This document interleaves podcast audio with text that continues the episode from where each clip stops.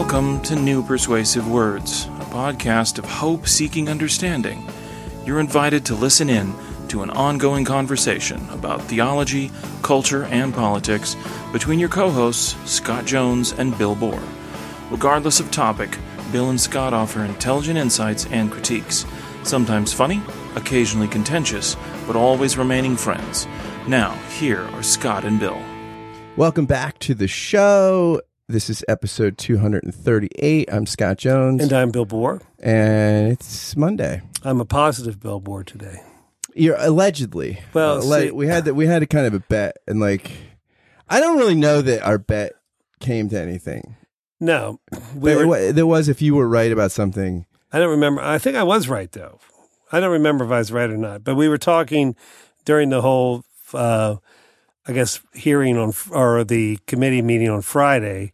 I said that I think, you know, it would there could be a positive thing if they paused, something like that. I can't remember, but Yeah. yeah, and uh, and I said if if they do work out a compromise, that I would be positive in our next episode. I would for the whole for the whole episode. so I wouldn't be critical of anything. And it turned out that they were able to pull it together. So I don't know if it was so much of a bet as a vow. I think it was more of a vow to the universe. a vow of positivity. And I made a vow to the cosmos. or, or positivity. If we or- could have something positive happen in the U.S. Senate, then I would be positive in our next podcast. But then you came up with this article to talk about. I don't know how I will be able to sustain that, but I will try. but we yeah, had some and I. I want to say I think that I am slightly cynical about the compromise, just because I think it's not going to serve to. I mean, I, I don't think much is going to move either party off of the Supreme Court nomination either way. Like, so I don't. I mean, unless something really big comes out well, I- with Kavanaugh, that maybe, like, for instance, he also likes Chardonnay. uh, or or that he he's not a domestic drinker. That uh, he's he's, he's a Heineken drinker. I like beer. you tell me, are you an, you're you swear to God you're not a Heineken man? I'm not a Heineken man. Yeah, no, I no. Well, I don't. I think first of all, I think that people vote on on ideological ideological lines around the Supreme Court. what That's if it came out in the FBI hearing that he didn't vote for Trump? you're not supposed to know that. You're not supposed to know that. No, I think what I thought was positive about it was that it was a restoration of process, and that you had, you know, you and I have bemoaned the lack of statesmen. Particularly, it's my thing. I always go, "There's no statesmen left in the Senate," but there are a handful. Uh, and Jeff Flake and Coons from Delaware are two of those people who seem to be genuinely good people who actually care about each other and also care about what the institution of the Senate was supposed to do, both constitutionally and, and the balance it's supposed to bring. So I think the compromise serves that a half step back from uh, the Senate just becoming the advanced form of the child childishness of the House of Representatives.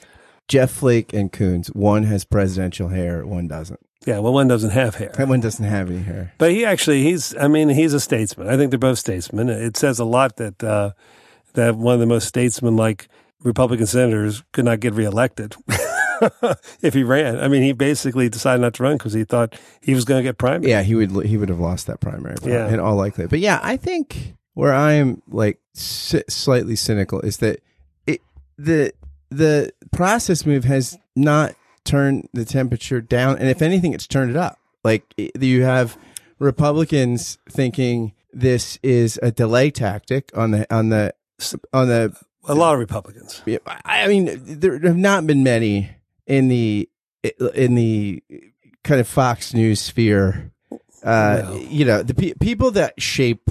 I, I, I think major Republican opinion makers. Like if you if you look on the Sunday shows, for instance, overwhelmingly there, there's this is just a you know that that Flake was sort of you know taken taken here and Democrat and you know Democrats have already said once they said a week, a week's not enough. It has to be Well, open ended. Sure, but it's got but. Kuhn, but Kuhn said he thought it was enough. Ah, yeah, I mean that, but I if if it doesn't if it turns up nothing, is Coons going to vote? Well, it's Trump's judge. He guess we should confirm it. Well, no, no, no. Uh, but there were there were Democrats have voted for um, Gorsuch. Yeah, uh, there were, uh, didn't uh, I think Coons voted. didn't didn't uh, uh, West Senator- Virginia Well, no, he doesn't. Count. Joe Joe uh, Manchin. Joe Manchin Joe's a guaranteed vote if you don't need him. if, he, if he's not a tiebreaker, you can count on Joe. You know, one the re- can count on Joe if you don't need him. You know, one Republican who has been surprisingly not that critical of the process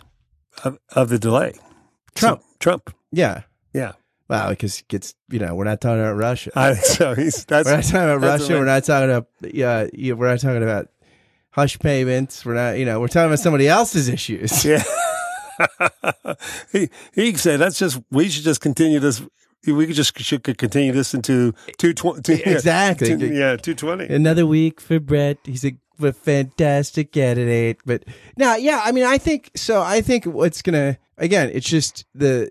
It is nice to see the two guys across the aisle like Right. each other, but I think that Well, more than like each other. And and They work together. They work together, yeah, and they. But it's just, I think the, you know, the, the it, it again. I don't think we've moved like we haven't sort of dried the oh, no, no, dried the powder. What is it? Keep your powder dry. Yeah. Or the powder's drier. We're not wetting. I don't do you wet the powder though. The No, not if you want your gun to fire. You know, Right. I mean, That's why- whatever. that's why you keep it dry. Forget this metaphor, but I mean, tensions are. I think like the temperatures are rising, not cooling, and I think that the, Don't shoot till you see the whites of their eyes. Exactly.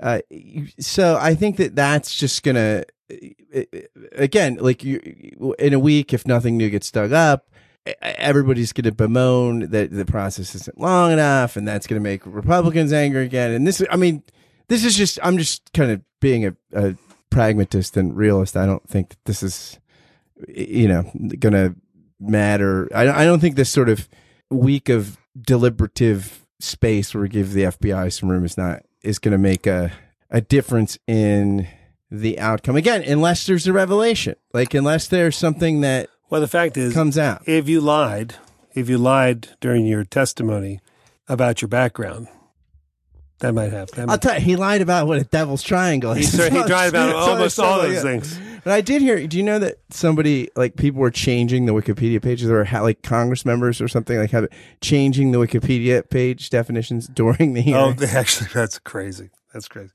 Yeah, we used to play. So- we used to play. Uh, my sons used to play Georgetown Prep uh, down there. Uh, so, yes, lovely, lovely, lovely prep school boys who study. They just study and work out and I also think, yeah, so I and drink beer. I, also, I like, But a beer. few Do you like beer? Because and the drinking, he even got the drinking age when the law changed was wrong. Yeah. Yeah, so anyway. No, I also think you know it was never legal for him to drink. the during while he fact the fact that and again it, it, Republicans increasingly become kind of the party of white male-ish. I mean male kind of like identity, right? And so or traditional male identity. traditional male identity, Because a lot right? of the, the women, for instance, the a lot of the evangelical women kind of have bought into that right. So I think like if then what in a happens very is complementarian kind of way. you kind of have to they sort of i think tend to minimize not not just the past sort of silencing of women on these things but also how that impacts the present right Well, look at the way Kavanaugh talked to the Senate, the the the uh, or who were this um, the senator, the woman senator from, you know, who I'm talking the what that they amy Com- or Komishar, yeah, from- from- I mean, that was that was oh yeah oh yeah oh yeah, yeah that was just. I mean, yeah, ridiculous. but, but I think so. I tend to think like because there's this lack of willingness to acknowledge inequality, how that's played out, even and how it continues to play out. Then you, you kind of have to double down and sort of eh, like whether even if the facts are ambiguous, you can you kind of eh, have to double down, right? Because you have to go over against the sort of people that are denying the experience of right. of women and things like that. So I, I feel like there's kind of a I, I mean, you know, I think sometimes um, in the in in the course of rhetoric about white male privilege, sometimes that could be overplayed. But everything about this hearing was one was a poster child for white male privilege. yeah Yeah, it was a, and uh, including the fact. By the way, if we the next time we talk about women's issues, if we need to hire a woman to come in here, I know a prosecutor in- from Arizona who's being utter, underutilized. I do have a name, despite that. I will, I will be called. That was- that- prosecutor. I mean, Oh gosh, the fact that we're not all just well, Saturday Night Live, Saturday Night Live nailed it on on so many levels about this. But see, this is the thing. I sound like a real cynic. This is where I don't see these things getting better soon because as demographics change and we get to base elections, you know, it's it's it, okay. You look at the. We can move on to the article in a minute, but I'll just offer my my prognostications or whatever. We, when you look at the autopsy they did after the Romney election, like why did we lose, right? And because there- he didn't know how to sit on a bar stool. well, among other things, but you know, and you know, He had to practice that. and he looks like the ass. He looks like the jerk that fired your dad. I mean, that's just like that's he just does. But he's a nice guy, Romney. Like I Yeah. hear personally, but he just has that vibe. Like he doesn't Probably the next uh, Senate, junior Sen- senator from, from Utah. Utah.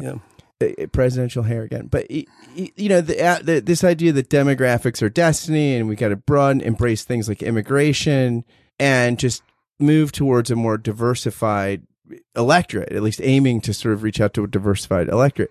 Well, if Trump comes along. Nah, I can't. I, I don't need that to win. I'll kind of double down Right. and on immigrant. I'm building a wall, like Right. and, and so I think as you, so then it turns even more people off to the Republican cause. So then you got to lean more on your base. So then you got to kind of double down on the sort of white identity stuff to to you know in the face of other identity issues. And so I I just think like that the combination of that does not bode well for sort of moving us to a place where No, but it's like Steve Kornacki's just written a book. Um, um, I think comes out tomorrow. He was talking today that what you have in some levels is the Republican Party is taking the platform of um, I just lost his name.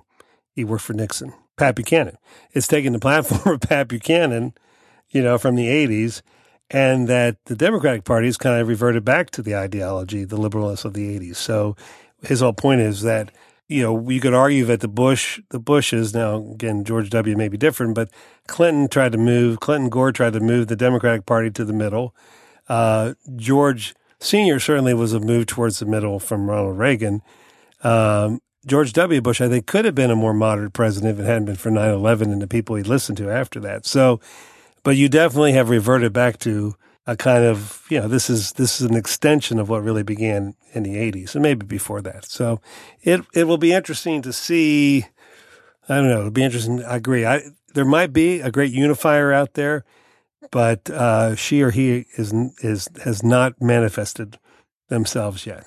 and I don't think uh Avenatti would be a unifier. Avenatti's not a unifier. I don't think if if an, No. Al- Avenatti makes the run, I don't think he'll. be- Um, I don't think he'd be a unifying figure. Uh, I just don't, and I don't, I don't know that. Uh, I mean, Jeff Flake's still a very conservative person. I don't. He's still, I, and he might be a, a, a man without a base right now. without, without a base, without a middle, without without without, without enough vo- without enough votes to But get nice, high, reelected. but in a nice hi hat cymbal, a nice hi hat cymbal. Yeah, I he uh, Jeff Flake does not, but he's a good looking guy with great hair. So I mean, that's And he's a good soul. I think he's a Yeah. he's an earnest guy. I want to take a brief moment to ask you a quick question. Do you like this podcast? Do you enjoy it? Do you look forward to listening to it while you do a morning, afternoon, or evening routine, or while you're exercising, or while you're caught frustrated in traffic? Do you tune into it because of the conversations you find here? If the answer to the aforementioned questions is yes, or even just a solid maybe, would you do something for me? Would you consider becoming a Patreon sponsor of the podcast for just five bucks a month or more? It's for a good cause. You can help this podcast and one of the many others I do keep going, and you can help launch several other podcast projects I've got in the works. So I invite you to be a patron through Patreon of this, which I think is an art form you're enjoying and will continue to enjoy. Again, any contribution is welcome, but for five bucks a month, you will get a shout out on the thank you roll call, which begins right now. Thank you, David Babico, Ellis Brazil, David Zoll, Sari Graham, Peter Steigerwald, Samantha Blythe, David Norling, Charlotte Donlin, Barry Stewart, Larry Rule, Stephen Lipless, John Schneider, Ben Crosby, Liam O'Brien, Jim Kress, Stephen Rowe, Ben DeHart, Jordan Morseberger, Josh Redder, Jennifer Underwood, Kai Whitpennig, Simone Garabedian, Jim Kirk, Samantha Konauer, and Jordan DeMays. If you want to join these patrons through Patreon, just go to patreon.com forward slash Scott Kent Jones. Thanks again for listening, and now back to the show. Speaking of earnest people, that was a bad transaction. Speaking of earnest, You sent me an article that we decided that we would talk about. I did. I even printed it, Oh, which I almost never do. I, no, I you, read you almost actually never do. Yeah, I, I don't. Yeah, rarely. I mean, I I don't do it very often. But I kind of No, wanted to. you you keep you are digital usually. you're keeping trees alive. I do. Although I do read a lot of books in hard form, in paper format, just because I, I find it easier to annotate, especially No, I no, I agree. talk to the I- yeah. person. It's just that I don't mind reading on an iPad at all, but I don't. There's something about, especially if I have to retain it quickly, and, and I find sticky Yeah, notes are no, I nice agree. thing. I agree. Yeah. So this is called "Towards a Philosophy of the Cross" by Paul K. Moser and Benjamin Nas- Nasmith. Naismith. I don't know if the A is long or not. Naismith. We'll make it long. We'll give him all the A's where we'll make him. We'll stretch it out. Naismith. And I saw it on Twitter. Somebody tweeted about it, and it, it basically they the it appeared in the Expository Times, which is a journal. I think it's in the UK somewhere, and basically they argue that the, you know the theologians, Bible scholars, philosophers of religion, many other academic types often talk about something called Christian philosophy, and it's typically ambiguous exactly what a philosophy like that consists in Right. or what makes such a philosophy distinctive. And they are trying to provide some clarity by looking at what they think would be at the center of Christ crucified, a Christian philosophy of the cross. And they they're proposing that would make, would make a distinctively Christian philosophy is the same thing that makes anything else Christian, the role of Christ crucified. And then they take Alvin Plantinga to task for an essay he wrote. Maybe, I mean, Alvin Plantinga might be the prominent Christian philosopher alive. I mean, Right. I, I'm trying Yeah. to think who would, Yeah. maybe, maybe Walter, Nicholas Wolterstorff. But for people that are sort of explicitly Christian, I mean, Plantinga's got to be up there. And, and you know, it is, was, you know, it's, it's interesting, you know, kind of, there's a kind of Christian psychology movement that has modeled itself after Alvin Plantinga and some of his disciples and or colleagues and their approach to kind of Christian philosophy. So Alvin Plantinga, you know, plays a, the role of foil in the piece, and then they go on to sort of talk about their own constructive musings, which I think moved one towards something like a philosophy of the cross, if not fully delivering on the proposal. I mean, it's fair to say it's only twelve pages, so.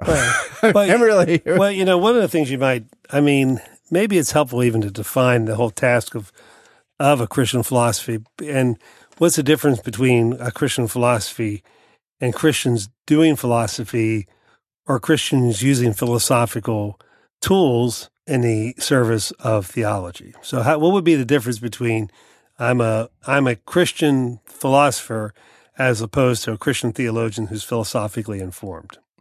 Yeah, I mean, I think a, a Christian philosopher generally today is somebody that is is employed in the discipline, right? So it's a subdiscipline where, you know, your your you know philosophy, love of wisdom, critical inquiry, right? You're you know this sort of thing where you're actually locating yourself in that in that discipline in the academic world Okay. generally, right? So, So, so that you're you self-identify. yeah.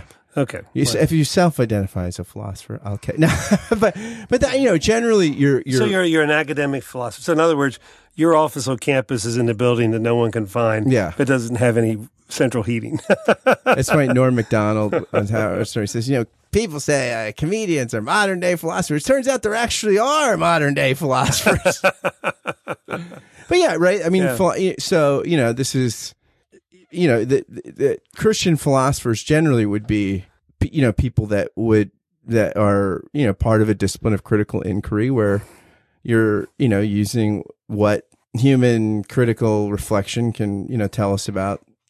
I and guess so so we would say this is this would be real philosophy. We're not talking about the whole Christian apologetics movement. No, although you could be in both. I mean, I mean, you could absolutely be in both. I mean, I mean, some of the stuff is like it's interesting. Alvin Plantinga is pretty famous for something called the free will defense, which is you know some people might call it apologetics, although it's kind of minimalist. I mean, it's Right. I mean, he he's trying to say why something like a, a he's offering one way in which holding together the idea of a of a, of a traditional classical theist originator at the universe of the universe would hold together with evil and creatures with agency and stuff. So, Right. but th- but there are people that are not religious that are interested in that question. I mean, they- or, or not specifically in a religious community. So, you know, a philosophy of religion, right, is a subdiscipline of philosophy, kind of proper, right? Right. So, so yeah, I mean, these would be people that are that are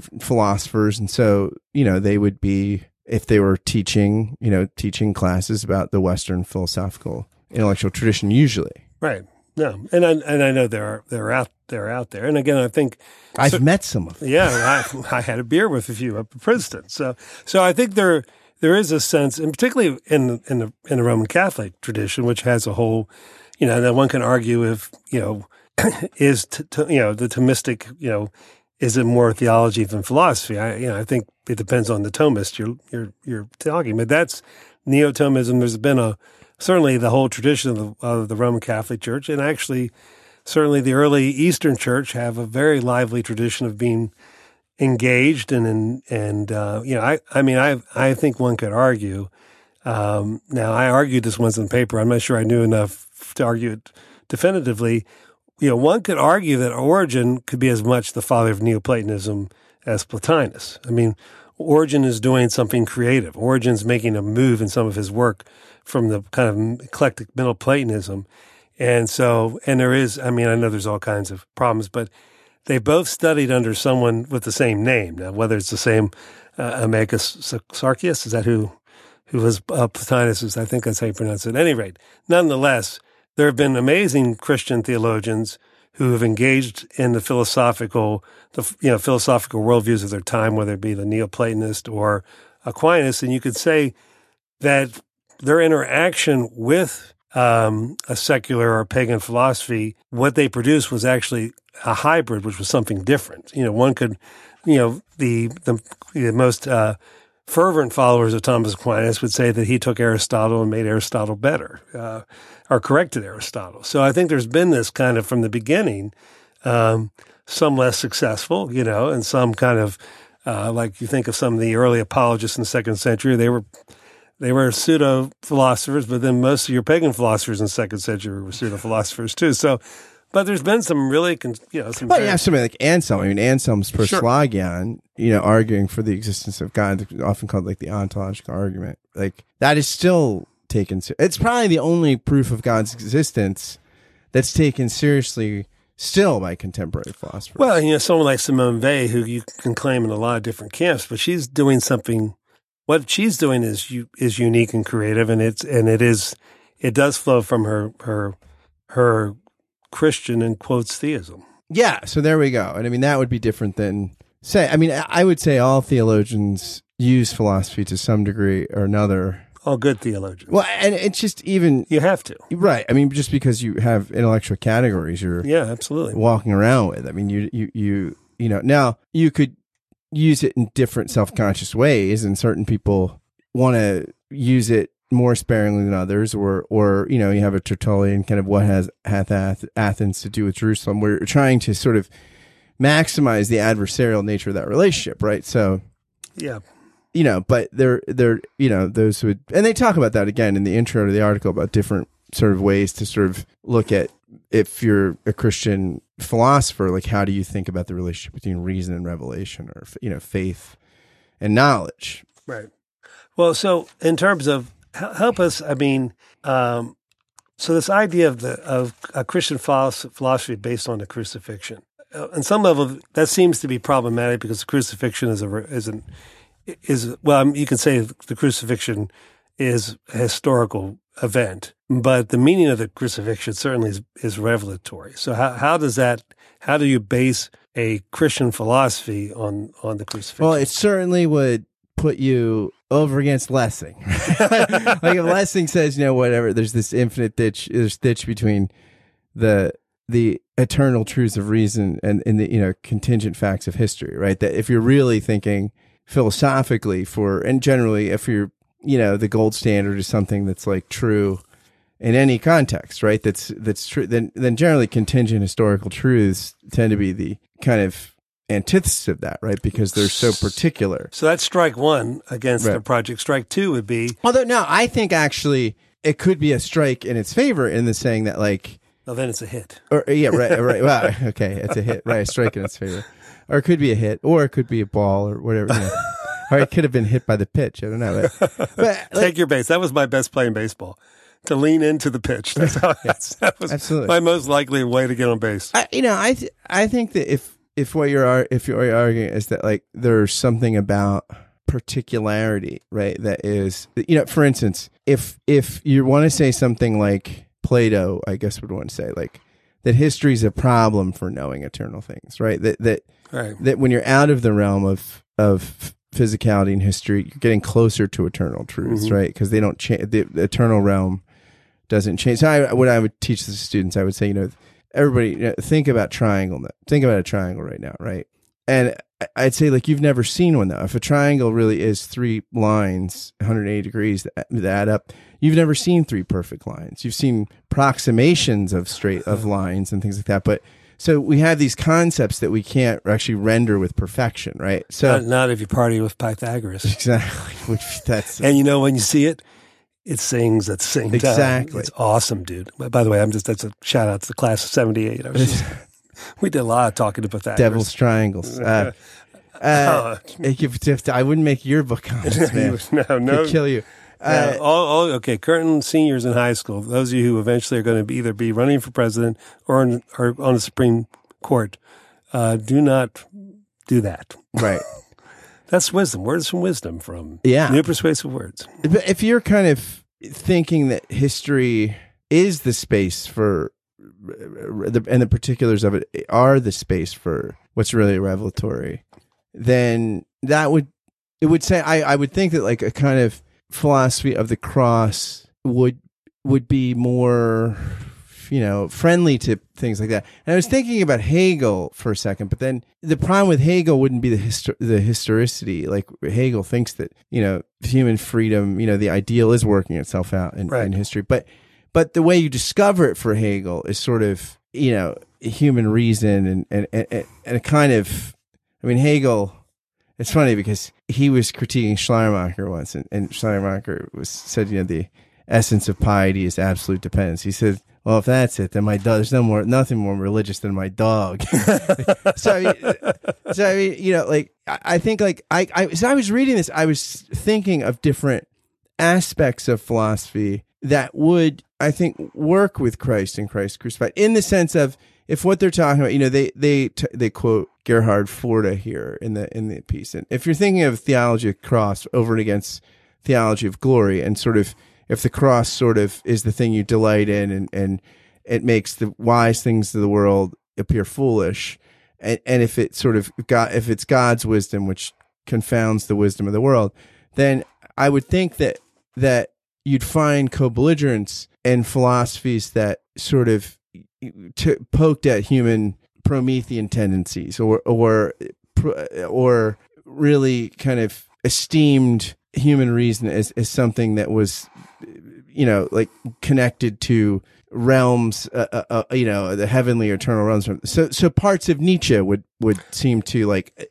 be a friend there in, in, Yeah. in exposing kind of worldly reason for what it often is. Yeah, one of the things your your critique that you that you said in one of our many non-recorded phone calls uh, is that the their project, if it had shown some engagement with Nietzsche, and then right now, if you're going to do a Christian engagement with Nietzsche, then you immediately want to talk talk.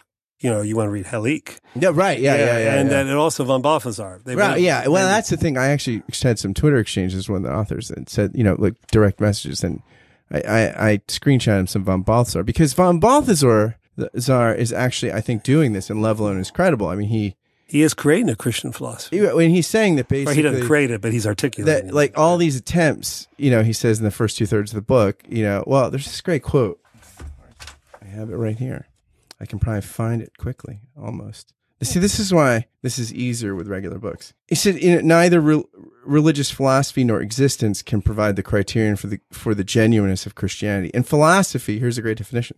In philosophy, man discovers what is humanly knowable about the depths of being. In existence, man lives out what is humanly livable. But Christianity disappears the moment it allows itself to be dissolved into a transcendental precondition of human self understanding in living, in thinking or living, knowledge or deed. Now, I think that is incredibly profound. And I, I think the authors of this piece would agree with that, that if you, eh, that a, a, problem with any Christian philosophy is the degree to which it sort of distills the genuineness of Christianity into something anthropological. Right. It, it, it, it, you know, runs a, you know, the ship runs ashore or whatever. Right. But, but I think von Balthasar then eh, talks about the third way of love. And for him, love is, know, he talks about how what you find beautiful, you love, and what you love, you find beautiful and how ultimately the, the, at the heart of Christianity is is a different kind of beauty, which is the love of the crucified Savior. And right. so it's love, but it's a very it's an irreducibly particular expression of that love. And it, and then he goes on to explain what it tells us about the failures of of human life. We we kind once we know it as love, we realize we've never really loved before. And so I think that, and and, and, they're, and they're all kind of multiple many crucifixions in loving. Absolutely. And I think there, like von Balthasar is able to talk to to a universal human experience. Absolutely. Yeah. But from a, a way that's irrevocably particular. You know, it's that you can't end around the uh, Christ and Christ crucified there. And so I think so this is where again I think they talk about P.T. Forsyth, a great early 20th century British theologian in the piece a little bit. And I, I mean, I, and I think, you know, Forsyth is helpful to the cause, but again, I think von Balthasar would be a, a bigger help eh, based on what they say their goals are. Or maybe Simone Weil. Or Simone Weil, yeah. Yeah, and, and where I'm thinking, just like only love is credible, you know, maybe only affliction is universal. Right, right. So right. you could get you could get at it from affliction or love. Yeah, I think yeah. both. Both. I mean, I think love. I think the. I mean, I'm. I'm I agree with you on your assessment of von Balthasar, but it seems to me that maybe a Christian philosophy if you want to have a capital C on both of them, or if you want them to be equally equally informing each other, I think either Simone Weil or the von Balthasar project would be would be helpful for them. But yeah, and there are probably multiple ways into this that would that would right. touch at the cross in the crucified Savior. I mean, Frank Lake t- says some really interesting things from a psychiatric perspective right. about this, that, where he's speaking. You know, he says in the beginning, the only thing I can find methodological in that thousand page book is I'm agnostic about the meaning of, of life apart from Christ. I think he's everything, but I'll talk with anybody who studied dynamic psychology. I mean, that's basically, it's yeah. like, it's like a paragraph. Some people spend hundreds of pages in a book like that talking about that, but he just kind of, so yeah, I mean, I think that there'd be lots of ways into it. And, and it's interesting too, like Mark Mattes wrote a really great book about Luther's theology of beauty, where he looks at sort of Luther's approach to aesthetics and I mean, I think there's connections there, you know, that, that were. Yeah, that would be interesting. Yeah. Yeah. So there's a lot of, I think, like, I'm intrigued by this because I think it's, it's an interesting question. Like, how do you, especially as we're in an increasingly pluralistic right. cultural context, like, how do you talk broadly with people who are asking deep intellectual questions and yet not give away the store? And I mean, their, their critique of Plantinga, which I agree with, is that Plantinga says, well, Christian philosophers are, you know, they ought not to feel they ought not to feel particularly in the dock just because they're Christians and they're part of this community and just like feminists or Marxists or anybody else, they have the right to ask their kinds of questions and these kind of things. But then they ask, well, wouldn't this be true for anybody that believed in God? Or you know, there's nothing particularly Christian, it seems, about his his commendation, you know, his his advice to to Christian philosophers. It just seems like, in general, you could say it's it's advice to people who are part of particular religious communities in philosophy departments or something. There's yeah, not anything. You could be you could be like, okay, I'm a philosopher who happens to be a Muslim, and so I could you know I can practice being a Muslim without compromising my being a philosopher. Yeah. But I think what they're trying to do is is more than that. And this uh, is this is also for our friends from Westminster Seminary, conservative Calvinist types. This is also a criticism of of Cornelius Van Til that like yeah his presuppositional kind of approach to defending the faith is really sub Christian that it's not that, that, that it really is more generic than its practitioners think it is. Now again that that may not be fair, but a lot of people think it. Yeah. Well, we want to thank these authors for making us think. And, yeah, absolutely. and um, May thinker, the thinking and uh, increase. and uh, yeah, and the dialogue continue. Hey, listeners, thanks for joining us for today's episode of New Persuasive Words. Hope you enjoyed Scott and Bill's conversation and will join us back here next time. Until then, thanks for listening and God bless.